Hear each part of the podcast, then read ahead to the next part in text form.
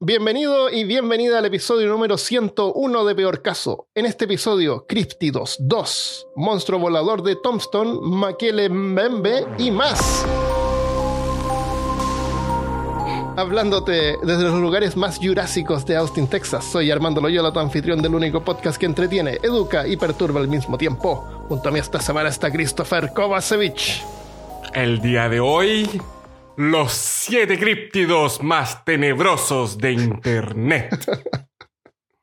¿Soy tiene siete? Pero es el mismo. Ah, no, no, no siete es nombres siete, del no. mismo críptido. Sus- Para nosotros como especie humana, el mundo es un lugar gigante. Cuando vimos los capítulos de exobiología y de, eh, de ir al espacio y esas cosas, nos dimos cuenta de que mm, efectivamente el planeta Tierra es un planeta pequeño en comparación a otros gigantes que hay en la galaxia, pero en escala, eh, para nosotros como seres humanos es gigante. Siempre estamos tratando de buscar ir un poco más lejos, ya sea subir una montaña más alta o bajar a las profundidades de la Tierra o del océano. La sensación de descubrir cosas nuevas o de esperar y encontrar algún rastro de alguna civilización diferente, ecosistemas conservados en el centro de la Tierra, tribus aisladas del mundo o incluso animales prehistóricos, son cosas que parecen salir de una revista pulp o de un libro de Julio Verne. Y este tipo de sentimiento es lo que nos lleva a creer que allá afuera, en algún lugar, aún podríamos encontrar una, criatura completamente diferente, impresionante, de escalas gigantes, escondida de todos los ojos de la humanidad, el vestigio de un tiempo lejano para todos nosotros.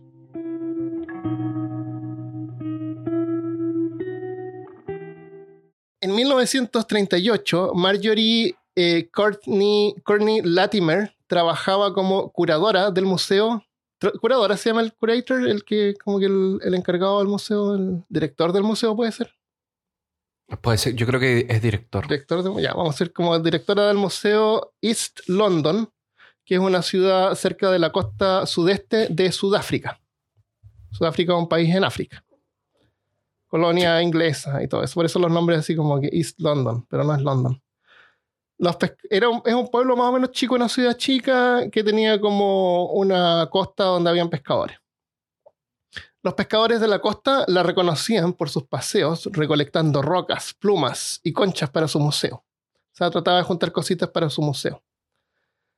Eh, y hablaba con los pescadores y les decía que si veían algún espécimen poco particular, le avisaran.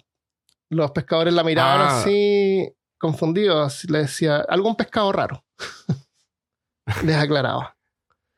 Entonces, un día cálido de verano, en diciembre de 1938, recibió una llamada por teléfono.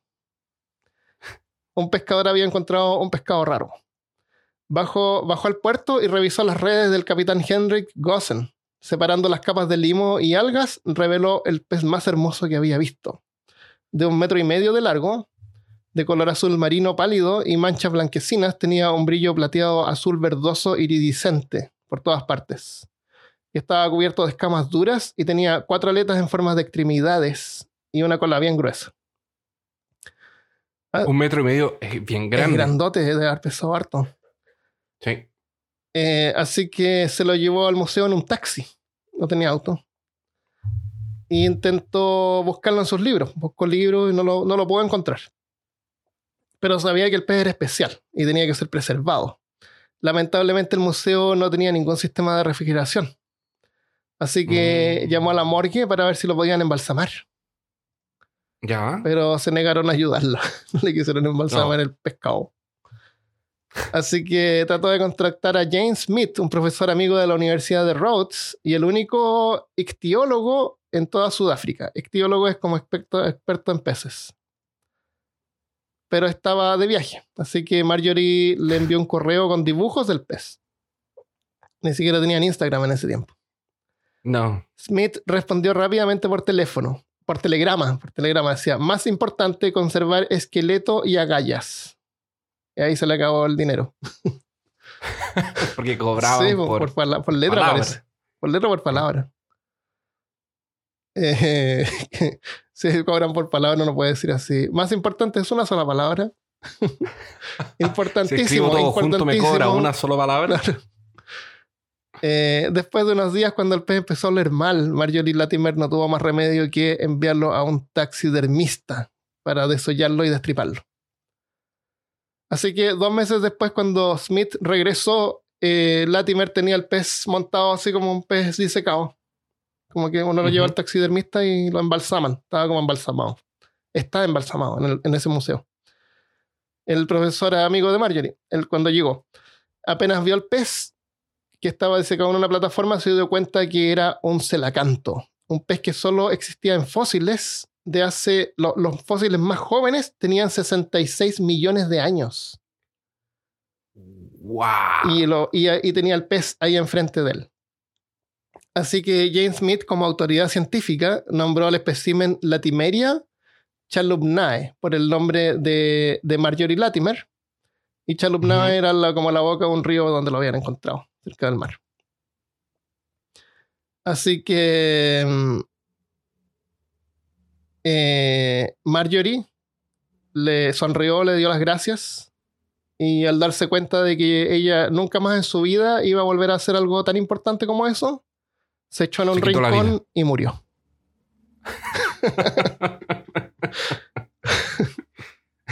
ese fue el, ese No, fue el pic ¿verdad? de mi vida, así que para que no necesito seguir viviendo.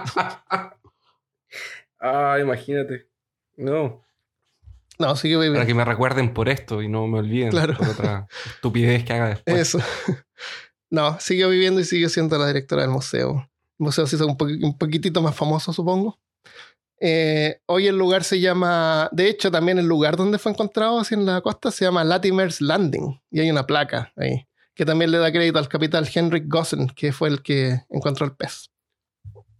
Y el Celacanto el día de hoy se puede ver en el Museo East London en Sudáfrica.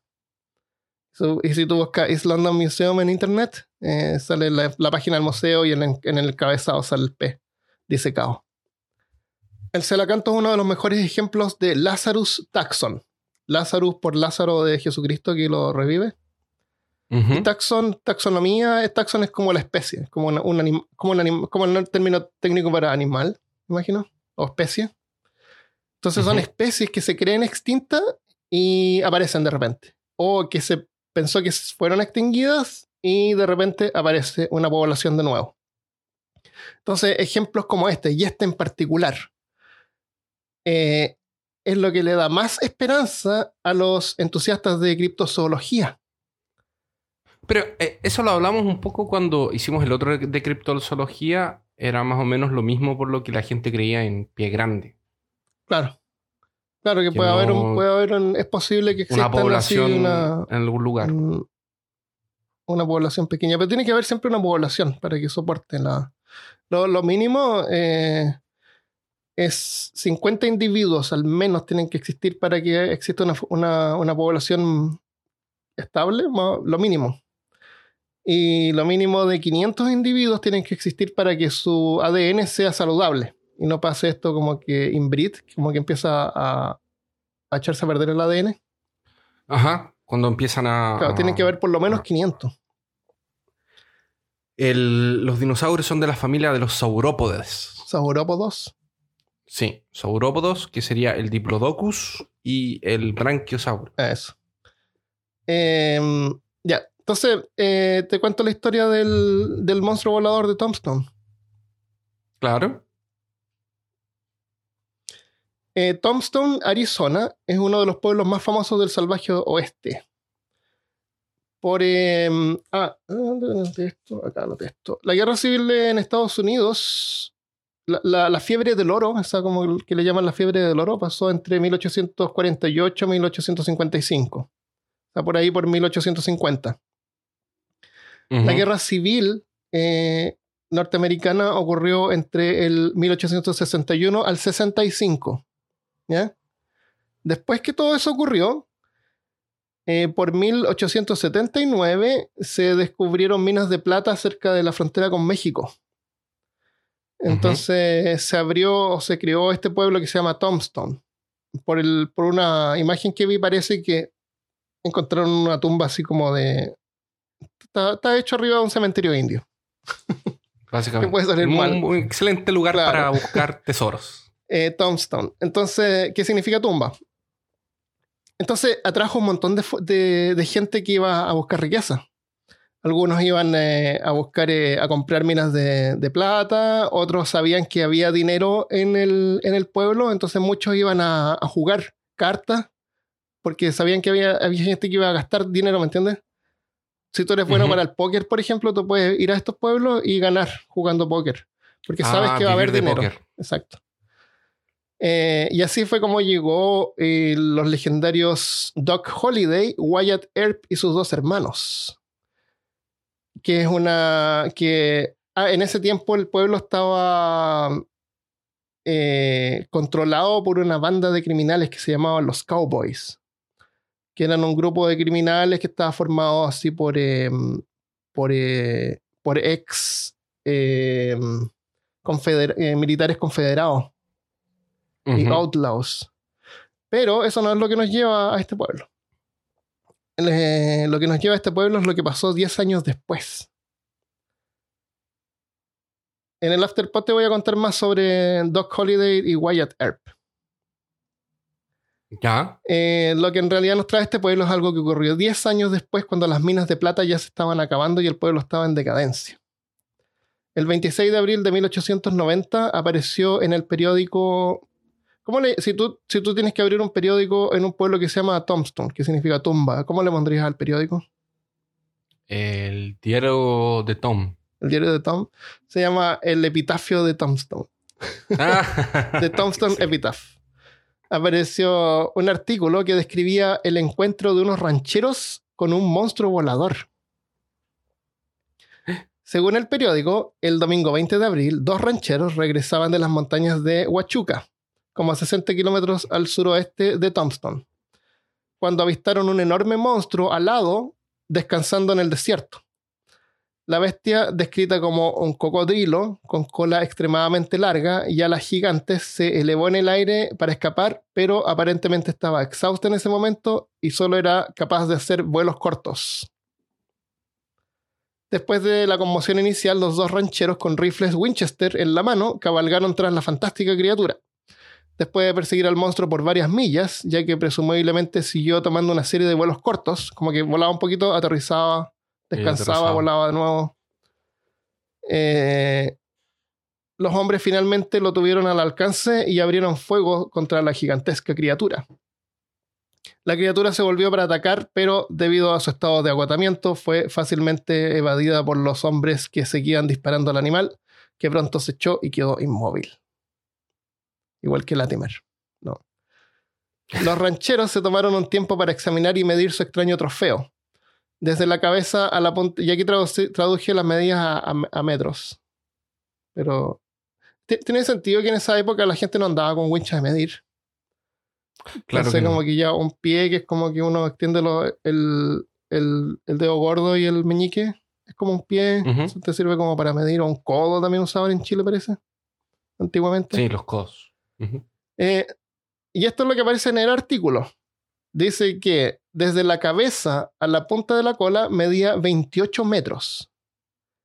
28 metros es como un cuarto de cuadra. Es gigante. Es gigante.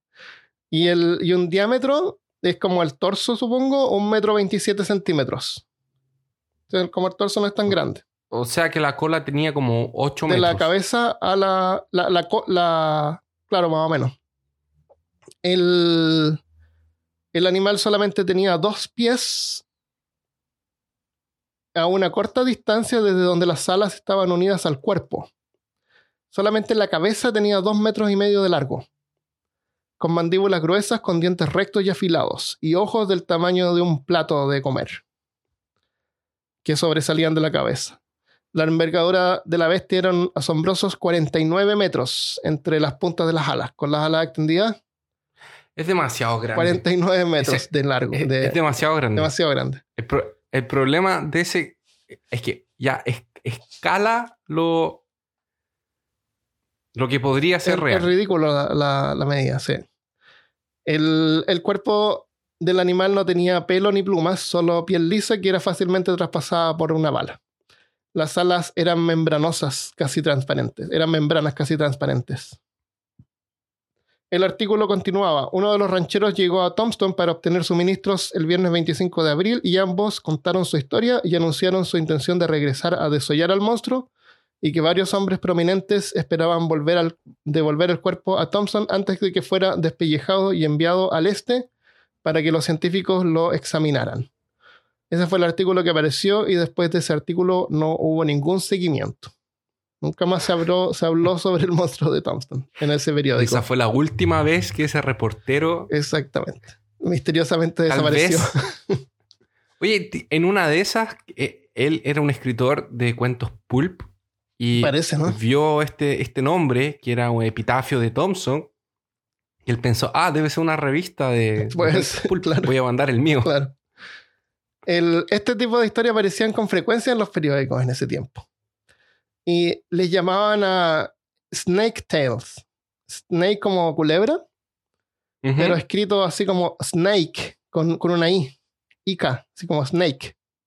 Como mal escrito. ¿Ya? Ajá. Porque era para aclarar de que la historia era una historia espectacular y posiblemente solamente para entretenimiento. ¿Me entiendes?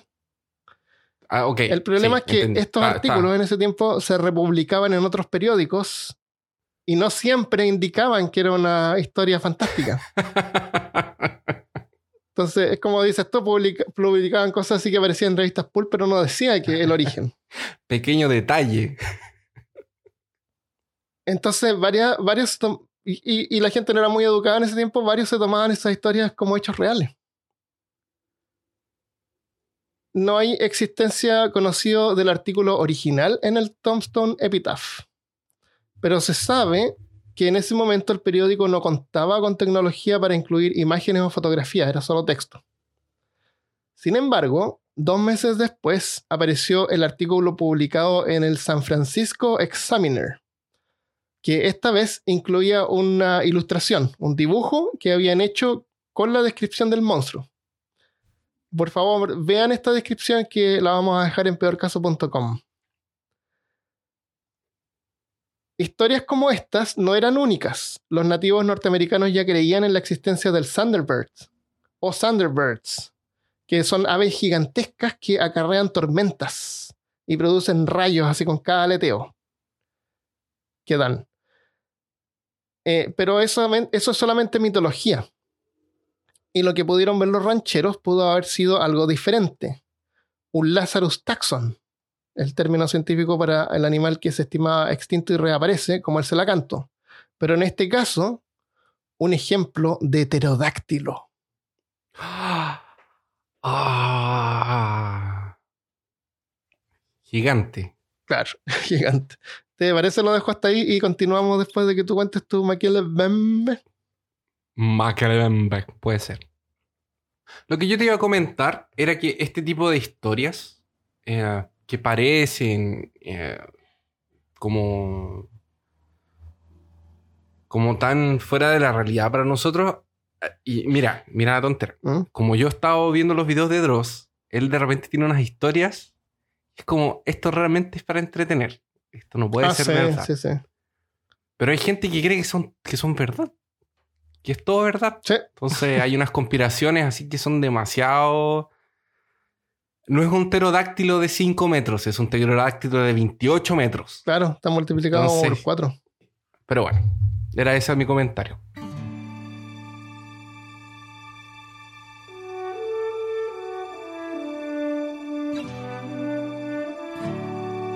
Cuando el doctor Roy McCall tomó el mapa y vio que uno de los lugares se encontraba en blanco y tenía una inscripción que decía información insuficiente para dibujar el terreno. Así nomás. Eso es lo que pone Esto fue suficiente. como cartógrafo de tercera. Claro. Esto sería suficiente para llamar la atención de cualquier uno de nosotros. Mm. especialmente desde alguien en, en su lugar en la Universidad de Chicago. La sensación que quedó fue que tal vez ese era el fin del mundo conocido y que, al igual que él, tendríamos la sensación de que tal vez un tiempo prehistórico podría haber sobrevivido y se encontraba ahí. Mm. Fue durante la década de los 80 que el doctor Macal lideró dos expediciones hacia el pantano de Likuala y el área forestal del Congo donde habitan los pigmeos, con el intuito de descubrir o encontrar evidencias de la existencia de una criatura conocida como el Mokele Membe. Es, es divertido decir ese nombre. Oh. Y la traducción es el que interrumpe el flujo de los ríos. Ah, sí. Imagínate el tamaño de la criatura. O sea, se echa así en el agua a refrescarse y, y no sigue pasando agua. Casi. Oh. O, o se pone a tomar agua y deja de pasar agua. Y se, toma pone toda así la... la boca nomás. Y le entra así el, el flujo del río Entra el- completo. Exacto. Qué práctico. Esta criatura es descrita como un gran reptil con un largo cuello y una larga cola. Y a pesar de ser un herbívoro, se dice que ruge agresivamente si uno se aproxima. Algunos, incluso, dicen que posee un cuerno con lo que atacaría y mataría animales como elefantes e hipopótamos. Mm. Para los que no saben, los hipopótamos son animales muy territoriales y son muy violentos, o sea, son agresivos Mm. cuando entras al... De, de hecho, hay más muertes creo que por hipopótamos en África al año que por tiburones. Bueno, en África no hay tiburones. Aparte. En la costa hay tiburones. A menos que sea un Sharknado. Claro. Más de 50 expediciones habrían partido en busca de esta mística criatura, pero nunca traerían más que simples evidencias que constituyen relatos y algunas huellas que fueron encontradas a partir de 1776. Ujú. La gente que vive en el área suele sentarse alrededor de una fogata y hablar del Mokele Membe, llevando incluso a tener una relación mística y espiritual con él. Ellos ven el mundo de una forma muy diferente a la nuestra, y muchos dicen ser testigos oculares de esta criatura. Ciertamente, hay mitología que envuelve todo este relato, y cuando le preguntamos a estas mismas personas si la criatura es real, algunos de ellos incluso reaccionarán de una forma ofendida y te darán detalles específicos de cómo es físicamente. Mm. No podemos simplemente descartar ni ignorar algún relato por el puro hecho de este ser tribal. ¿Cuánta verdad hay, hay en estos relatos? 5%. ¿Cuánto es sugestión? ¿Y cuánto es tradición? ¿Hasta qué punto algo es real en tierras donde el mito y la realidad se juntan? Se hacen parte del día a día, se mezclan para transformarse en algo único y se fusionan. Así como llamas y cenizas se pierden y se levantan desde la fogata y se confunden con el firmamento. El primer relato que tenemos sobre el Mokelele es de 1776, en un libro francés llamado de Abbe Liévin Bonaventure. El autor viajó a la región centro-oeste de África, donde está el río Congo, y durante su expedición encontró huellas con más de 3 metros de largo de un animal completamente desconocido que nadie había visto. 3 metros. Un segundo, 3 metros, 3 metros de largo, la pura huella de la pata. Imagínate grande. el tamaño del bicho. El- un segundo relato viene de un teniente alemán eh, en 1909, que sería Paul Gratz, al que algunos nativos de la región le habrían contado relatos sobre una criatura, y esta se llamaba Nisanga. Creo que de Nisanga hablamos en el episodio de Loch Ness. Parece que sí. Las descripciones que le fueron dadas parecían ser lo que era un brachiosaurio. Y esta sería la primera vez que el misterioso animal de la región del Congo habría sido relacionado con un dinosaurio. El teniente fue llevado al que sería supuestamente la cueva o el lugar en donde esta criatura vivía. Pero desafortunadamente no estaba en este minuto en casa. Había salido a dar una vuelta. Oh, justo. Probablemente había salido a comer o al río a tomar agua, a bañarse. En este lugar fue entonces que el teniente Paul notó la falta de hipopótamos en la región, ya que por características de la misma deberían existir varios. Entonces los guías le respondieron que efectivamente alguna vez la región estaba llena de hipopótamos, pero que últimamente alguien o algo estaba haciendo que estos se fueran, ahuyentándolos como si otra criatura más grande les estuviera quitando el territorio o depredándolo. Mm. Nos vamos al año 1910 y 1911. Excelente.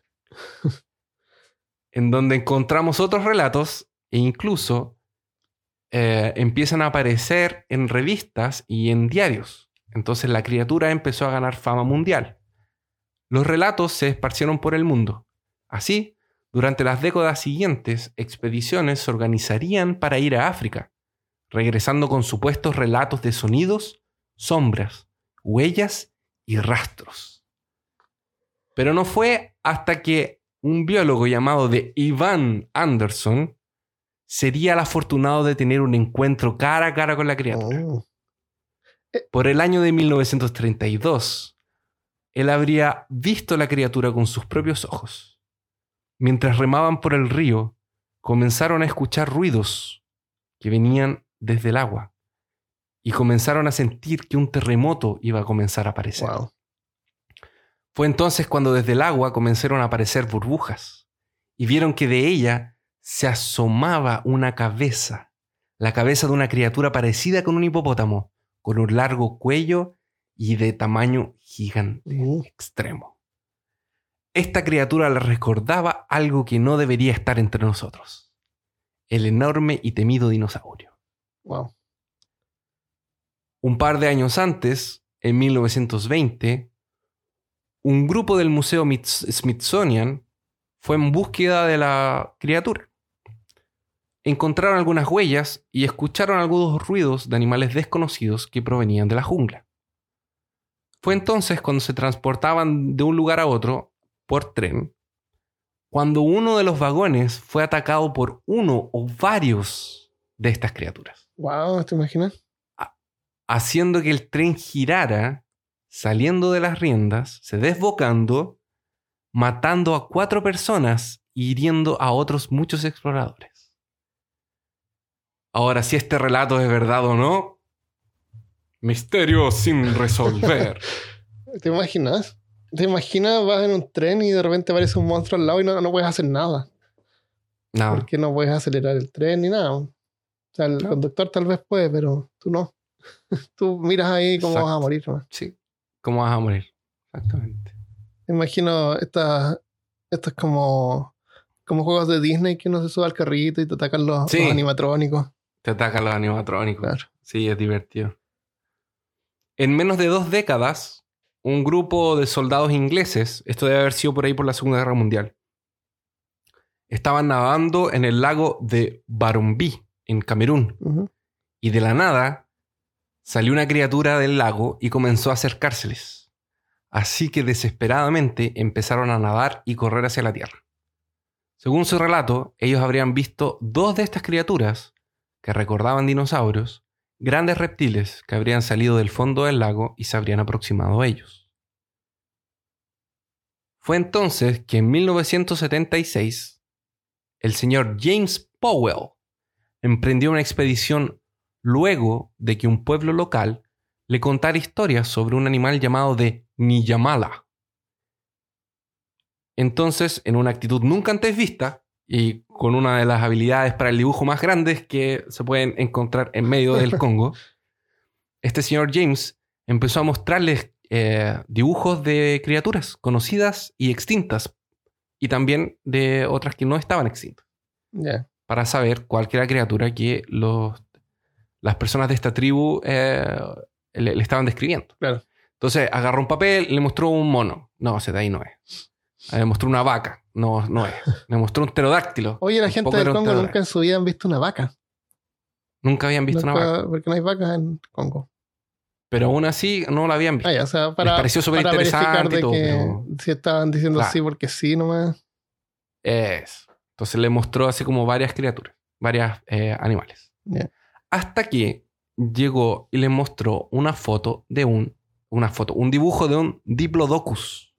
Y los nativos comenzaron a quedar eufóricos señalando al animal el como diplodocus es el dios. que aparece como en Jurassic Park, el que come hojitas. Ese es el Brachiosaurus. Pero parecido. Si no me engaño. Es, la misma familia. Ya, ya. O sea, estamos hablando de estos animales con cuello gigantescamente largo y, Exacto. y como patas Con de cuello elefante. largo y, y cola larga y patas de elefante. Eso mismo. Un par de años después, el mismo James, en 1979, curioso por todos los relatos y testimonios, volvió junto con su amigo Roy McCall a buscar a esta criatura.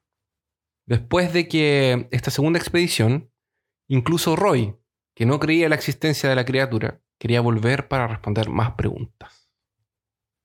Durante la década de los 70, el reverendo Eugene Thomas, que estaba haciendo varias excursiones por la bahía del Congo, evangelizando y haciendo trabajos de misiones, escuchó una de las historias eh, más impactantes que existen sobre este, este animal. Una de las tribus con la que se encontró se habría enfrentado a una de estas criaturas. Esperando la moto. Ahí sí. Varios guerreros habrían salido a luchar con uno de estos ejemplares que habría entrado en su territorio, arrojándoles varias flechas y lanzas hasta que la criatura cayó al suelo muerta. Después, prepararon y comieron la carne de este animal, solo para que algunas horas después todo aquel que había comido la carne sufriera do- intensos dolores de estómago y cayeran muertos, agonizando. Wow. Solo quien no comió la carne pudo sobrevivir. Desde ese día, el Mokelembe fue considerado como una criatura muy peligrosa. Fue entonces cuando finalmente, en 1988, casi 300 años después, una foto, perdón, casi 200 años después, en 1700, 1800, eso. Una foto fue finalmente tomada. La foto muestra una cabeza muy parecida a lo que sería el Loch Ness, fuera del agua. Esta foto fue tomada por un ingeniero en el lago Telé. Así es que montaría una expedición para probar la existencia de la criatura. Ahora, puede ser que la foto sea falsa o no, ya que el mismo equipo del ingeniero Hermes no lo había acompañado cuando él la sacó. Entonces podría estar fabricada como las fotos del Loch Ness. Claro. Este mismo año, un equipo japonés que estarían realizando algunas filmaciones aéreas para un documental, habrían encontrado lo que ellos aseguran es una prueba de que Mokele Membe existe. La filmación, que está hecha desde el aire, muestra como una línea de agua provocada por algún ser se mueve. Y la grabación está toda temblando. Como todas las grabaciones de estas Claro. cosas. Ya. Y eh, le ¿Existe hicieron esa como un zoom. para verla? Existe. Ya lo existe, podemos existe. poner en peorcaso.com. Podemos. Y le hacen el zoom y es como. Y es. Ya. De, de, una, de unos japoneses, dijiste? Sí, es una- un equipo japonés. Del, no- del 92. Eh, fue 90. Fue 80. no, 88, parece. Puede ser 92. Está bien Hay cerca. un video acá en blanco y negro. Con, con letras No. japonesas. Sí puede ser. A ver. Bueno, ahí lo vamos. ¿Lo quieres mandar y yo te digo si es? Sí, este- en el agua dijiste, ¿no? Sí, es una ¿El, de el agua. elefante nadando? ah, perdón, el, el Makele Membe, que Es- totalmente no un elefante nadando. No, los elefantes no nadan, Armando. ¿Cuándo has visto un elefante nadar? ¿Con la trompita para afuera? Eh, cuando nadan solamente. No es un elefante nadando, Armando, es el Mokele Membe. Ah, Estás destruyendo mi teoría. Ok. Estoy contando toda una historia para que. con- dándote pruebas fidedignas alrededor del tiempo. Entonces llegamos a 1999, donde la tecnología ya estaba un poco mejor y donde las expediciones ya estaban un poco mejor organizadas. En donde el Diario de Londres publicaría una materia sobre este animal. En este reportaje se aseguraba que los miembros de la tribu llamada Kabonga habrían matado un ejemplar. Uh, Entonces, habrían matado un ejemplar de un animal totalmente nuevo y desconocido, que el diario lo relaciona con el Mokele Mbembe. En 2004, el doctor Peter Beach fue hasta la región donde habría encontrado una huella y habría incluso tomado un molde de yeso para ser estudiada.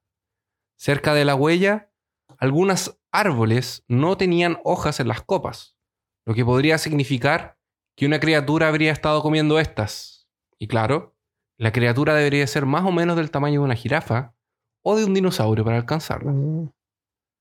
En, 19 en- en 2009 salió una teoría nueva en donde estas criaturas serían reptiles grandes que hibernarían durante algunos periodos de tiempo cuando las aguas de los ríos estarían más bajas. Y por esto los avistamientos serían periódicos y en algunos momentos de la historia solamente. Esta teoría es reforzada porque en algunos lugares del río Congo se pueden encontrar cavernas que servirían como el refugio de hibernación, que tienen más de 5 metros de largo y de ancho. wow, gigante. Deben haber un montón Roy de murciélagos ahí. Sí, muchos. Rory Nugent escribió un libro que relató su experiencia cuando viajó al Congo a buscar al Mokele Membe. Su libro se llama Drums Along the Congo, que sería como eh, tambores along, es como Por- a, tra- eh, a través de... Claro, a- claro. Drums a través del, del- eh, tambores a través del Congo. Y él dice haber visto una curva elegantemente moviéndose a través del agua. Él cree que podría haber sido la cabeza de la famosa criatura, pero también su mente escéptica lo hace cuestionarse si el hecho de que los guías empezaron a gritar, apuntar y hablar sobre un dios bestia sería parte del show si acaso era alguien con aletas de nado tirando un pedazo de madera a través del lago. Oh. Él no tendría, no está seguro si podría hacer eso o lo otro. A lo mejor los, los- indígenas habían hecho un animatrónico para los turistas. Exactamente, porque llevar extranjeros en expediciones tratando de encontrar a Ah, Mokele Membe claro. es una buena opción para hacer dinero. Incluso menciona que un día, quién sabe, una especie de Disneylandia del Congo podría abrirse, así como el Loch Ness. Claro, administrado por, En eh, Escocia. por congonianos. Exacto. Con científicos y turistas de todo el ¿Te mundo volando para ver a la criatura. eh, le hacían los tours y le hacían la criatura para que la vieran. Se supone que la criatura es más vista en el lago Tele, Ah, que es un lago que queda en medio del. de- realmente está en medio del bosque. ajá. Es un lago gigante rodeado de un montón de, de, plantas así. Y en ese sector hay leones, hay hipopótamos. es- Pocos hipopótamos, eh, sí. un- No muchos. Harto, hipo- claro, harto hipopótamo. No dijiste que no mucho porque los, el Maquile Bembe los desplazaban. Ah, los desplazabas, ¿verdad? Pero de la- del otro sector. Ah, del otro lado, ay, ay, ay. del otro lado. Interesante. Bueno. Si estas criaturas de las que estamos hablando hoy, o muchas otras que hemos hablado que existen en, la- en el mundo de la criptología, existen o son solo parte de nuestra eh, im- imaginación, especialmente en un lugar en el Congo, en donde 80% de sus 66 mil kilómetros cuadrados está sin ser mapeado aún, nos deja espacio para que criaturas prehistóricas contenidas en relatos, testigos y tradiciones existan. A pesar de lo difícil que algo así puede pasar, incluso porque necesitamos mantener una población eh, a lo largo del tiempo, que necesitaríamos que fuera mucho más que dos o tres especímenes. 50 al menos. Tiene que ser por lo menos 500. O 500, claro. ¿O, o es acaso Mokele una especie ya extinta? Que para el año de 1776 los rastros de un último ejemplar fueron los que encontramos. Huellas que no son más que una parte del pasado, los restos de un único y solitario animal que vivió sus últimos años en busca de un compañero. El último de una especie que se sostuvo por miles de años, escondida en medio del bosque del Congo. Huellas aún impregnadas en ese continente lleno de animales fantásticos e historias. Y si algún día podremos encontrar sus restos para así probar o no si fueron reales, eso es otra historia. Wow, interesante. ¿Cuántos años crees tú que vivían los dinosaurios? Los dinosaurios realmente, ¿cuál era su, su tiempo de, de vida? Así como nosotros, de 80 vida? años. Ah, yo creo que Estoy, no estoy sé. buscando rápido y me sorprende la, la respuesta. ¿300 años? Puede ser. por- para los saurópodos más grandes. Eso en comparación con cocodrilos y tortugas. Las tortugas también viven harto. Pero Que para llegar a ese, a ese, a ese, tienen un metabolismo súper lento. y pues tiene que llegar a un, hasta- Dice, dice que los diplodocus eh, probablemente vivían solamente unos 70 o 80 años. Que es más o menos lo mismo que un elefante. ¿Cuánto me, bueno, cuánto, cuánto vivirá una, una ballena? ¿cuál- cuál- ¿Ballena azul se llama la, grande, la más grande? Sí, la más grande es la ballena azul. Blue Whale eh, Lifespan. ¿Cuánto crees tú que vive una ballena azul? Unos 200 años. No. Eh, vive 80, 90 años. Sí, igual que nosotros. Ah, igual es Sí. harto. Eh, lo que estaba viendo es que no les daba cáncer. No mueren de cáncer. Era interesante por qué. Pero eso es otro tema. Interesante. Bueno, vamos a dejar fotos del Maquile Bembe y de las fotos de evidencias y también fotos de elefantes nadando para que, para que lo comparen. Eh, hay hartos dibujos, no sé, uno busca en Google Image y te sale un montón de dibujos y hay varios que parece que sale el monstruo con, con nariz como de elefante. Ya, Entonces, sí. eh, yo creo que el- el- lo que pudo haber pasado es este efecto eh, pare- pareidolia. Pare- pareidolia. Tú ves algo así entre Ujú. medio de los, de los bosques, o lo ves de lejos, o ves en lugares. Esto pasa con el monstruo del lago Ness también, que como está en un lago, no hay nada alrededor. Tú pierdes la. El, tú no sabes qué tan grande es, es lo que estás viendo. Entonces puede para ti en tu mente ser mucho más grande de lo que en realidad es, porque puede estar más cerca, pero como no hay nada para relacionarlo alrededor, es como lo que Sí, pasa con la luna. Cuando tú miras la luna en el horizonte, se ve gigante, porque la estás comparando con, los, con las casas y los árboles, pero ya cuando sube más en el, en el cielo, se ve más, más pequeña. El tamaño de la luna no cambia, es el mismo. Es un efecto Sí, es óptico. Perspectiva. Claro. Entonces puede ser una combinación de ese efecto óptico con eh, pareidolia. Que tú ves un, otro animal y lo confundes, o, o dos animales, de repente tú ves dos animales que están como uno encima de otro, y como que puedes formar así en la imaginación una, una nueva criatura. Una nueva criatura. Puede ser también. Como la serpiente que se comió al elefante. ¿Cuál es esa? La del principito. En el Principito, una serpiente se come un elefante. Sí. Hay una. ¿En serio? No me acordaba de eso. Ahí, ahí- ahí está un dibujo. Wow. ¿Y que era que el Principito estaba viendo la serpiente de, de cerca? Ah, no me acuerdo. Oh. ya. No tengo idea. Interesante. Ese es el Maquile Mbembe. Entre- Más que el- Mm, Es entretenido decir el nombre. Sí. Eh, tengo, eh, nos llegó recién información sobre el monstruo volador de Tombstone. Tenemos información adicional. Nos llegó un telegrama. Con dos palabras. No, Claro. Claro, más información. Era Eh, una no. broma. Claro. Hablemos sobre la- las dimensiones, como tú in- indicaste, de que está un poco más grande de lo que es. En el artículo del Thompson Epitaph se incluían algunas medidas, que era los 28 metros de largo, 48 metros de ancho con las alas extendidas.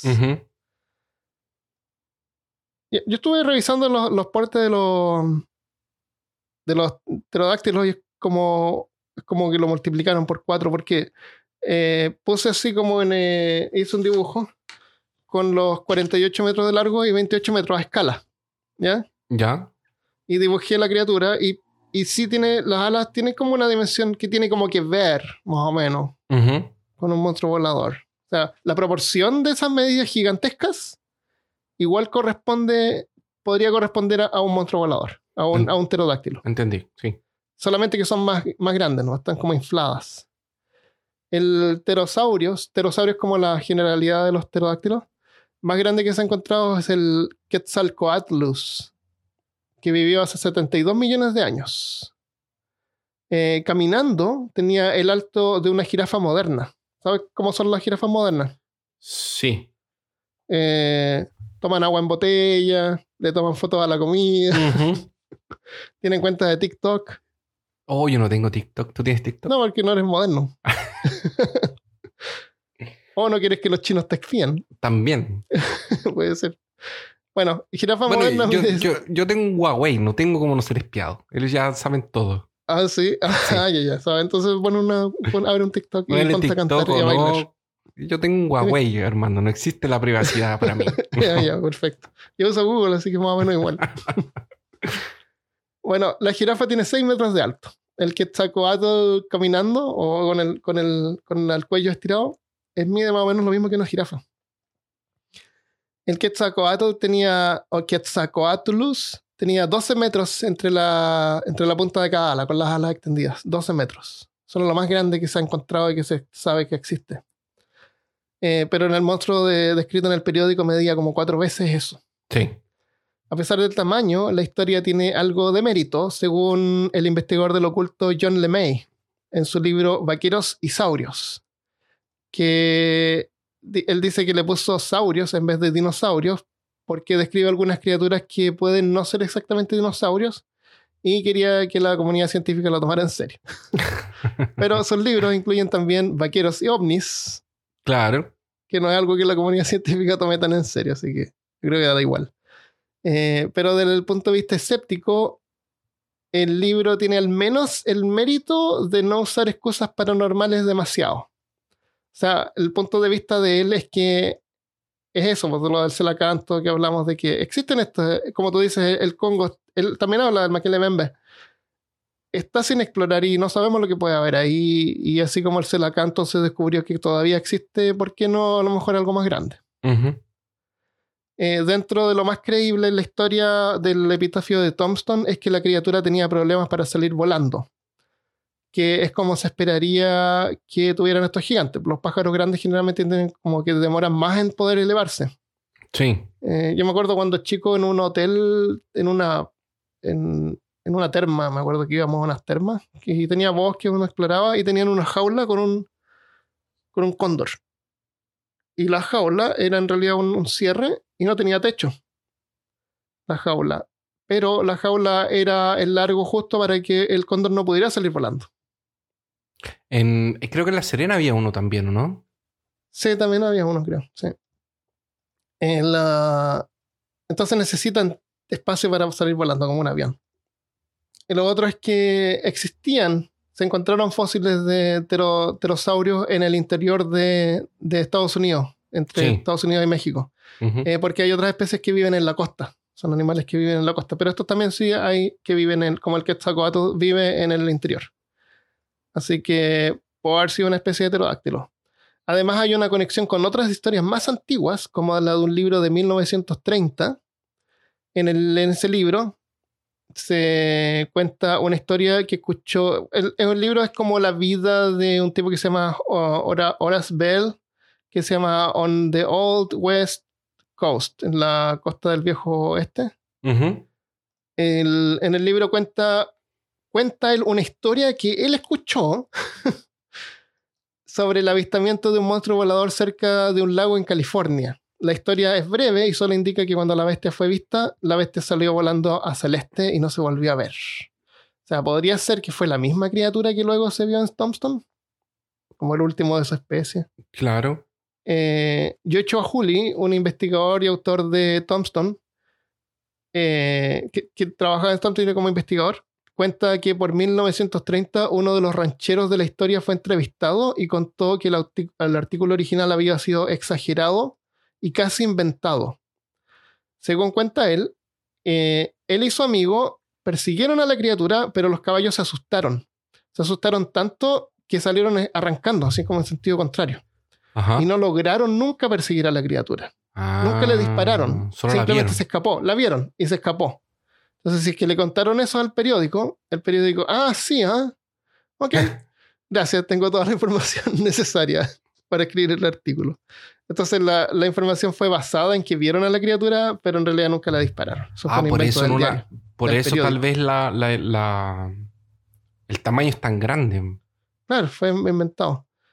El- por 1910, otro testimonio de una persona, Harry McCullough, que conocía personalmente a los rancheros, recuerda que le contaron que el monstruo tenía un ancho de las alas de solo unos 6 a 9 metros, en vez de 48. Ya, Ahí yo, ahí yo puedo empezar a creer. Claro, exactamente. Podemos empezar a conversar. Esto se aproxima más al porte que podría tener un pteranodonte o un quetzalcoatl. Y también le habían contado que la criatura cayó dos veces tratando de volar antes de salir volando y desaparecer. O sea, como que pe- pegó dos veces. Eso también pudieron haberle contado al periódico, que salió volando, se caía y salió volando de nuevo. Le costó como tres veces poder salir definitivamente volando. Ah, para tomar vuelo y planear. Claro, pero en el, en el artículo original decía que la criatura daba como vuelos cortos y, y- y descansaba hasta que los vaqueros lograron eh, alcanzarla. Eh, la historia fue contada varias veces de diferentes formas. En otras no son rancheros, sino que son buscadores de oro. Ah, hay una historia que hay un grupo de. Hay un grupo en un salón en Thompson que se están burlando del, del cuento del, del monstruo volador que había salido en el periódico. Y, y están hablando así que lo que habrían hecho y cómo la habrían capturado. Y resulta que los dos rancheros originales estaban ahí también, en el bar. Entonces uno de los rancheros así como que va y le dice, si eres tan valiente, ¿por qué no vas y, y cazas tu propia criatura? Entonces los hombres que eran ocho, eh, en medio emborrachados, se van así, vamos a buscar nuestra criatura. Y van al, al lugar, van al desierto. ¿En serio? Sí, y cuando, eh, bueno, esto es, la, esto es otra historia. Sí. Y cuando llegan, eh, resulta que se les empieza a pasar la criatura, ah, se les empieza a pasar la borrachera. Empiezan a decir que diablo estamos haciendo acá, pero ya era tarde, así que tienen que como que acampar para poder regresar. Quedamos a 60 kilómetros. Así que están en la noche durmiendo y de repente escuchan un grito así de uno de los hombres. Un grito hor- horrorizado. Y salen todos afuera con sus pistolas. Y, y siguen las huellas del, del hombre en el desierto. Y de repente las huellas desaparecen. Así como que va corriendo y ya no está más. Y se quedan así mirando y de repente escuchan de nuevo los gritos, pero los gritos vienen del cielo. Así que la criatura lo había agarrado. Y ven así la criatura alejándose mientras lo despedaza en el aire. Es y eso fue lo mentira. que vieron. Eso fue la historia. No, se lo inventaste Que, tú. que aparecía en otros periódicos. No, no. Eso fue en el periodo, en tu periódico, Armando, porque este estaba creyendo hasta que lo empezó a despedazar en el camino. No, como te digo, estas eran otras versiones de la historia. En- en la historia fue como evolucionando. Hasta que cayó en tus manos. Claro, y hay otras, hay otras en que sí podían. No, no, yo no inventé eso. Ah, no te Eh, creo. No te creo. Es demasiado. Se parece mucho a tu estilo de despedazamiento y. De- debería trabajar en, en un periódico de Tombstone. Historias de culebras. El- hay otras Oye, eso los- también es un buen nombre para un podcast. historias de culebras. Sneaky Tales. Sneak Tales, pero Sneak así como Sneak. S-N-I-K. Eso. Eh, hay otras historias en que el monstruo sí era cazado y aparecen así. eh, algunos recuerdan haber habido artículos que eran acompañados por fotografías con, eh, con, eh, con- con varios hombres posando así como si fuera un trofeo de caza. Ya. O enfrente o atrás y con el monstruo muerto en el suelo. Y algunos recuerdan haber tenido el artículo con las fotografías. Otros recuerdan haberlo visto en un episodio de un show de televisión canadiense en los 70. Pero lo extraño es que es imposible encontrar un artículo original con la fotografía o el episodio del show de televisión, donde se mostraba la fotografía. O sea, es como un efecto Mandela. Es más o menos. Investigadores paranormales están tan seguros de haber visto la foto o haberla tenido. Hay- Había una que incluso decía, yo, yo tenía un libro donde salía la foto y fui a buscar el libro y no está, no existe el libro. Eh, para ellos la única explicación posible es que alguien viajó en el tiempo al pasado y evitó que la foto fuera tomada. Y por eso desapareció de todos los artículos y libros donde aparecía. Y Tiene este cambio de realidad causó de que solamente los que habían visto la fotografía originalmente la pueden recordar. Pero claro. Eso es lo más sencillo, la, la, la- la explicación más sencilla, ¿no? Pero por supuesto. Hay un montón de fotos de este tipo. Vamos a dejar así una docena en, en peorcaso.com para que veas. Eh, algunas son soldados de la guerra civil, otras son vaqueros, eh, algunas está pterodáctilo colgado a un muro. A veces parece más pterodáctilo, a veces parece más un, un- un- una cosa armada. Se nota que es falso. Que es un Hay- de hule, como, como las Claro. gallinitas amarillas esas que hacen. Eso, claro. Eh, otra está tirada en el piso. eh, algunas son antiguas, algunas son más modernas, porque antiguamente igual hacían Photoshop, me- mezclaban cosas, no necesitaban computadores para hacer mezclas. No, una buena foto, una, una foto bien montada, Claro, podían ser montajes. se podía hacer. El- hay otras que son eh, así como mezclas de... Hay, hay una que, eh, no sé si te acuerdas de un show de televisión que se llama Caminando con Dinosaurios. Sí, sí me acuerdo. como- a mí me encantaba ese show. A mí también me encantaba. hay una parte, hay un episodio sobre pterodáctilos y al final del show el pterodáctilo muere y en la misma alas del pterodáctilo que sale en la foto esta y la cabeza es como de otra de estas fotos, se usan estas mismas fotos para falsificar fotos sobre pterodáctilos muertos. Entonces hay harta mezcla de eso. Eh, la que vamos a dejar eh, de portada es, eh, que es como una de las más populares porque es como la más clara. Y esa foto es moderna y la hizo un tipo que tiene sus fotos en. eh, en, en um, ah, ¿Cómo se llama? Flickr. Flickr.com Ok, es un sitio sí. donde puedes subir fotos. Sí. Así que eso es el.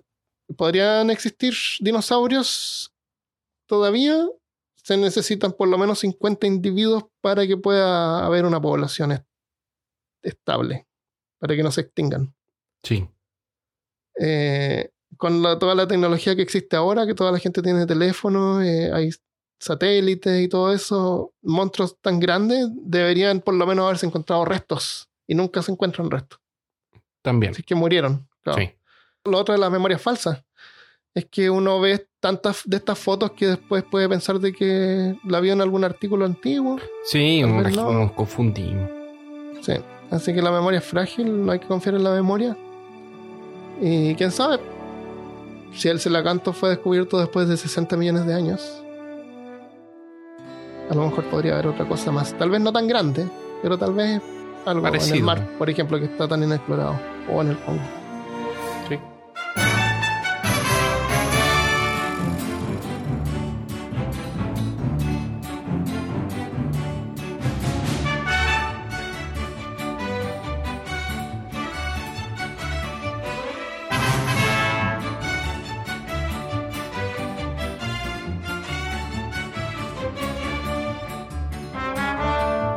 Ya, entonces vamos a leer algunos saludos que nos mandaron. Nos pueden mandar saludos y co- escribirnos comentarios en las varias plataformas o por Twitter, Instagram y estamos en todos los lugares. Es solo buscar peor caso.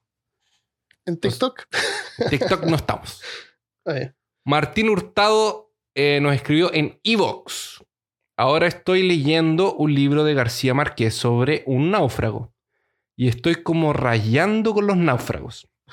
Así que podrían hablar un capítulo de eso. Ustedes fueron los que me iniciaron en el mundo de los podcasts hace como dos años, creo. Feliz año y sigan haciendo podcasts, son muy bacanes. Gracias Martín, qué bueno que lo iniciamos en los podcasts. sí. Oye, pero historias de sobrevivencia no es una mala idea. No, mala idea.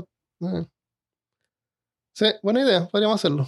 Siempre hay gente que se queda como tres años en una isla. A mí me encanta, o sea, no me, o sea, es desafortunado, desafortunado, pero es una historia que es diferente ese tipo que se quedó atrapado en una cueva y se tiene que cortar su propio brazo. Es. Es horrible la experiencia. Me acuerdo cuando él lo cuenta, hay un video donde él lo cuenta a alguien y se pone a llorar. Es un, y, y tú sientes la angustia de que debe haber sentido en ese momento. Horrible el dolor y, y la- el, el, el desafío psicológico que debe haber tenido. Sí. y físico y todo. Es como. No, no creo que haya una persona que haya pasado un peor momento que él. Largo también, en tiempo, es, es- es horrible. Lo peor. Es el peor caso, así que sí, tenemos que hacer un episodio sobre eso. Sí, este, este, este- Terrible. A mí me gustan más eh, historias de expediciones que se pierden o cosas Ah, así. sí, sí, sí, también. sí. El- ya, otro también en, en, Otro. en Evox es eh, de María José Rodríguez. Dice: Ah, cuando hablamos del juego del videojuego del cavernícola se llama Wonder Boy Deluxe. Sí. Ese que iba con un skate. sí. Gracias. También hay otro de, de Dani. De Yara. Ah, no sé si dice Jara o Yara. Jara. Ah, Jara Tani. Jara Dani, que dice gracias por otro gran programa. Mi novia Paola y yo nunca nos lo perdemos. Saludos desde Monterrey. Muchas gracias. Saludos a las dos. Creo que son Y también dos. a Jesús Zampayo, de excelente. Gracias por sus interminables horas que dedican. Perdonen, permítanme sugerirles un tema: el basilisco de Rocco. No lo conozco. Eh, estaba sugerido también, y sí, puede ser. Lo sugirieron estos niños que nos mandaron un Ah, mensaje verdad. en audio, ¿te acuerdas? Ajá. Sí, es más o menos interesante. Así que sí, podría ser. Gracias, Jesús. Y esos son los saludos en Evox. No revisamos mucho Evox, pero gracias por escuchar ahí. Sí. Porque hay que bajar una aplicación extra en vez de como que bajar una aplicación de podcast general. Sí. Y, y para que el podcast se- tenga más visibilidad hay que pagar. Entonces yo no soy personalmente muy fans de Evox. Encuentro como medio innecesario. Pero hay gente que le gusta Evox y está bien. Boomy92, que eh, es uno de nuestros Patreons, nos mandó en. Ah, Patreon, ya. Sí. Nos mandó en Instagram. Ah, espera. Genial el episodio, Armando. Dan ganas de seguir aprendiendo más de los misterios del universo. Consulte técnica la voz de la chica que se llama. Ah, consulta técnica. La voz de la chica que llama a abordar era de la Michelle. Saludos a ella también. Sí, el- en el episodio de Exoplaneta eh, se supone que estamos como en una estación espacial y se escucha a alguien llamando a abordar al vuelo PC-100. Y sí, ese es un cameo de mi señora Mitchell. Así Sí. que gracias por descubrirlo. Sí, varios me mandaron mensajes si era o no era y algunos sospecharon que podía haber sido. Hay uno que no sé si lo guardé o no, pero estaba como dudosa, no sabía si era o no era, porque, y- pero después cuando decía que estaba permitido escuchar podcast, era no, esto tiene que haber sido hecho para el episodio. Además, el vuelo es PC de 100 y el episodio es 100, y que hacía así peor caso. Eh, había La- una la- conspiración. Claro, tuvieron que. Claro. Muchas gracias a todos los que nos envían mensajes, los leemos todos. Eh, nos pueden mandar mensajes a donde quieran y eh, a mí me pueden contactar si quieren personalmente en, en Twitter en aloyola37 y a Christopher. Es Christopherst con K. Ya, lo dejamos hasta acá. Vamos a conversar un poquito más en el Afterpod. Quiero comentarte sobre eh, porque el, el pueblo este en Thompson, en Arizona, porque también es famoso por estos pistoleros. Ujú. Y no sé, otra cosa. Así que si son Patreon, se quedan. Si quieres apoyarnos, puedes ir a patreon.com slash peor caso y suscribirte desde un dólar al mes. Puedes escuchar eh, contenido adicional que no es sobre el tema, sino que generalmente comentamos alguna película que puede o no tener que ver con el episodio. O sea, no te estás perdiendo de nada, pero si nos quieres tener ahí también eh, con, por unos minu- minutos más, nos puedes apoyar y escucharnos en el Afterpod. Así que muchas gracias a todos y nos vemos la próxima semana. Adiós. Adiós.